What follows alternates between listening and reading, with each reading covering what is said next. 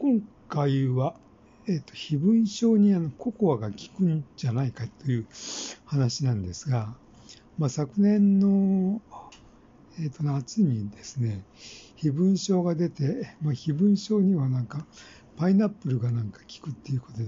まあ、パイナップルを食べたら、まあえー、だいぶ良くなったんですが、まあ、少し、えー、っていうか、まあ、ごま粒をちっちゃくしたぐらいの、まあ、点が、まあ、あの一つ残ってたんですけども、まあ、あんまり気にしてなかったんですが、えー、最近、えっ、ー、とですね、ちょっとなんか、えー、食後になんか物足りないような感じがして、ココアを、えー、と3日ばかし飲んでたんですが、まあ、そしたら、なんか、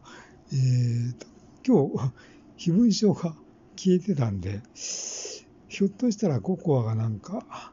非分症に効くんじゃないかなと思ったんですけども、